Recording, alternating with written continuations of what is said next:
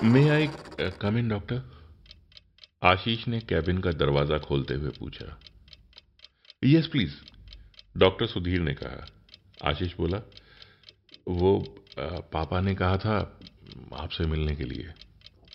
आशीष झिझकते हुए बोला, अरे हाँ हाँ हाँ हाँ पापा का फ़ोन आया था। बड़े हो गए आशु? अब डॉक्टर की आवाज़ में गर्मजोशी थी। तुम छोटे थे जब पापा का यहाँ से तुम्हारे ट्रांसफ़र हो गया था। बताओ, क्या हुआ है?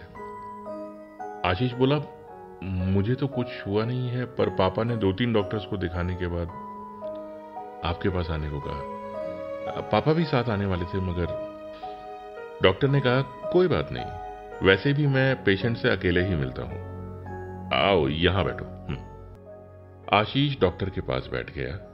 डॉक्टर ने ज़रूरी जाँच पड़ताल की और कहा हम्म प्रॉब्लम तो है, टेस्ट करना पड़ेगा।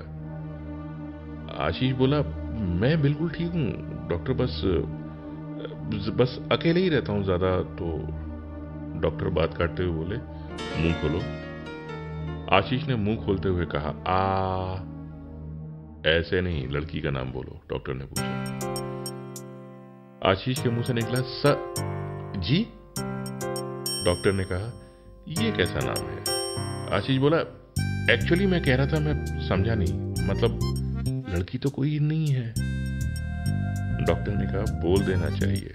पता है, जब मैं पढ़ाई कर रहा था ना, मैंने जितनी भी लड़कियों को लव लेटर लिखे डॉक्टर्स की हैंडराइटिंग तुम जानते ही हो, सब लड़कियाँ मेरी लेटर्स केमिस्ट से पढ़वाने ले गई। मेरा तो कुछ हुआ नहीं, उल्टा केमिस्ट से उन लोगों की शादियाँ हो गई। डॉक्टर के साथ आशु भी हंस दिया। थोड़ी देर लगी। आशु ने बता दिया, लड़की का नाम संध्या है।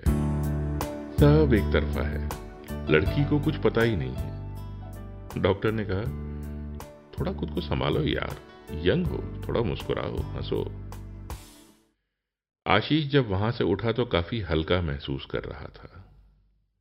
डॉक्टर ने कहा, और हाँ मुश्किल है, पर खोए खोए मत रहो।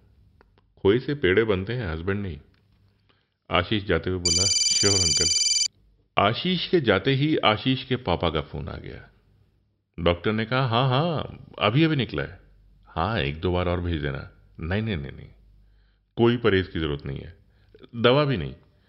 इंजेक्शन दे दिया है। काम कर जाएगा।